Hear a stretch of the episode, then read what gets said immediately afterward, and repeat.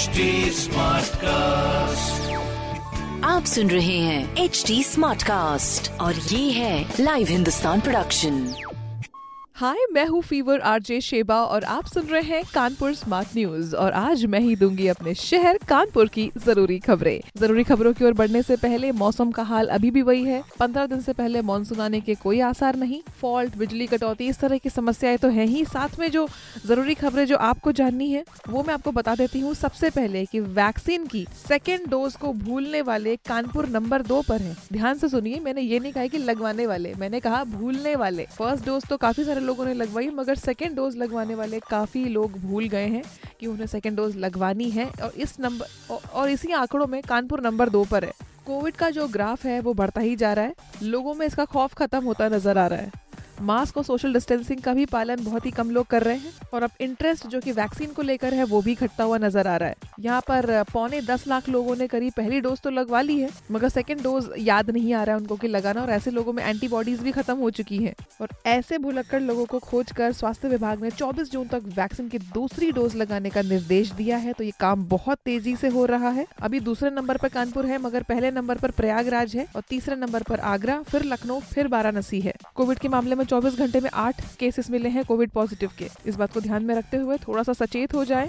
अगली खबर की अगर हम बात करें तो कायाकल्प होने वाला है कैंट का। चार करोड़ से होगा कैंट के इलाके का कायाकल्प। पंद्रहवे वेतन आयोग से जितनी भी धनराशि मिली है, उससे खर्च करने का प्रस्ताव रखा गया है। मतलब पेंटिंग फुटपाथ सीवर ऑफ़िस में ग्रिल्स स्टाफ क्वार्टर की मरम्मत पंप रिपेयरिंग पुराने रोड की मरम्मत, ये सब कुछ शामिल है। मेंटेनेंस के लिए जो हरी घासें हैं, झाड़ियाँ हैं, उनकी कटनी छटनी के लिए भी मशीन जल्दी मंगाई जाएँगी ताकि प्रॉपर तरीके से वो उग सके। इन सब प्रस्तावों को मंजूरी तो दे दी गई है, मगर कब से काम शुरू होता है, ये भी देखना होगा। कल यानी बुधवार को ही कैंट बोर्ड की एक बैठक हुई थी, जिसमें ये बड़े बड़े अहम फैसले लिए गए थे। ईदगाह और आज़ाद पार्क फेथफुलगंज के बीच में सड़क बनाई जाएगी।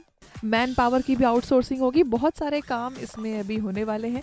सोचा कि सबसे पहले आपके साथ में शेयर कर दें कि आप बहुत ही जल्द एक बदलाव देखने वाले हैं। बाकी अगली खबर मेट्रो को लेकर है।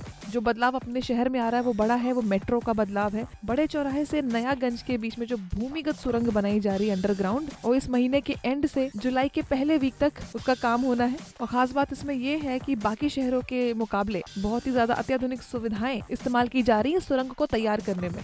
और इसमें अगर आग भी लग जाती है तो लोग सुरक्षित जगह पर आसानी से पहुँच सकते हैं। जिस तरह मेट्रो के एलिवेटेड ट्रैक में अप डाउन के दो रूट होते हैं, बिल्कुल वैसे ही अंडरग्राउंड ट्रैक में भी होते हैं। यहाँ पर हर 250 मीटर पर दोनों सुरंगों के बीच में एक फायर प्रूफ गेट बनाया जाएगा। यात्रियों को यहाँ से निकाल कर गेट बंद कर दिया जाएगा। ये इमरजेंसी एग्जिट कह सकते हैं आप इसको। अभी आपको बता दें कि ये जो अंडरग्राउंड ट्रैक है, उसको बनाने के लिए, उसकी सुरंग की तैयारी के लिए बड़े चौराहे पर बेस प्लेटफॉर्म भी तैयार किया गया है। वहीं मोती झील से बेना झावर रोड की तरफ़ एलिवेटेड ट्रैक बिछाने का जो काम है, वो भी शुरू हो चुका है। ये काम भी बहुत तेज़ी से हो रहा है। इसी के अलावा अगली खबर की ओर हम बढ़ जाते हैं, क्योंकि ये जो अगली खबर है, ये एक अगली चीज़ से ब्यूटीफुल स्टेप की तरफ़ आपको लेके जाएगी। क्योंकि अभी जिस तरह से हम लोगों ने अपने कुछ ज़रूरी एलिमेंट्स को इग्नोर करके रखा हुआ है, हम लोग water pollution sound pollution air pollution सबके बारे में बात करते हैं, मगर सॉइल पोल्यूशन के बारे में बात नहीं करते। इसीलिए सदगुरु जी ने जो मुहिम छेड़ी है सेव सॉइल वाली, जिसके लिए सदगुरु जी शहर शहर जा रहे हैं, एक संदेश दे रहे हैं, अपनी बाइक से वो निकल रहे इस धूप गर्मी में कि मिट्टी बचाओ। तो इसी सिलसिले में वो कानपुर भी आए। गंगा बैराज से अटल घाट होते हुए आईआईटी कानपुर पहुँचे। कानपुर में बहुत ही इनका जम के स्वागत किया गया। आईआईटी में संवाद भी हुआ इनके साथ। स्टूडेंट्स ने डायरेक्टली इनसे बात करी, मिट्टी के स्वास्थ्य को लेकर बहुत बात करी और इससे जुड़े सुझावों के बारे में बात करी। इसी मौके पर डॉक्टर राजशेखर जी आई के सीनियर साइंटिस्ट एंड काफ़ी और साइंटिस्ट वहाँ पे मौजूद रहे। सदगुरु जी ने कहा कि मिट्टी को बचाने के लिए हर किसी को, हर एक व्यक्ति को इस मुहिम से जुड़ना पड़ेगा। वरना हमारी आगे आने वाली पीढ़ियों के लिए दिक्कत हो जाएगी। अच्छी हेल्दी चीज़ें बचेंगी नहीं फिर आगे। सदगुरु जी वैसे भी तीस हज़ार किलोमीटर की यात्रा पर निकले हैं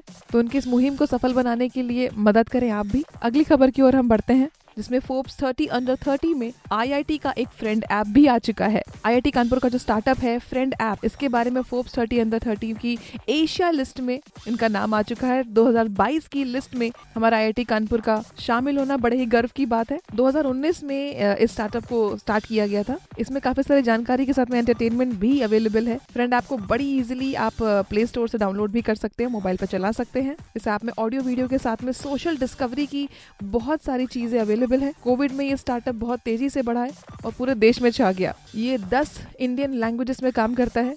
इसमें इंडिया ही नहीं साउथ एशिया के यूज़र्स भी जुड़े हुए हैं। अब इसमें पाँच मिलियन से ज़्यादा यूज़र्स ऐड हो चुके हैं। तो इस तरह की खास बातें आपको पता चलती रहेंगी। पढ़ते रहिए हिंदुस्तान अखबार। कोई सवाल हो तो ज़रूर पूछिए फेसबुक इंस्टाग्राम और ट्विटर पर। हमारा हैंडल है at the rate H T और इस तरह के पॉडकास्ट के लिए।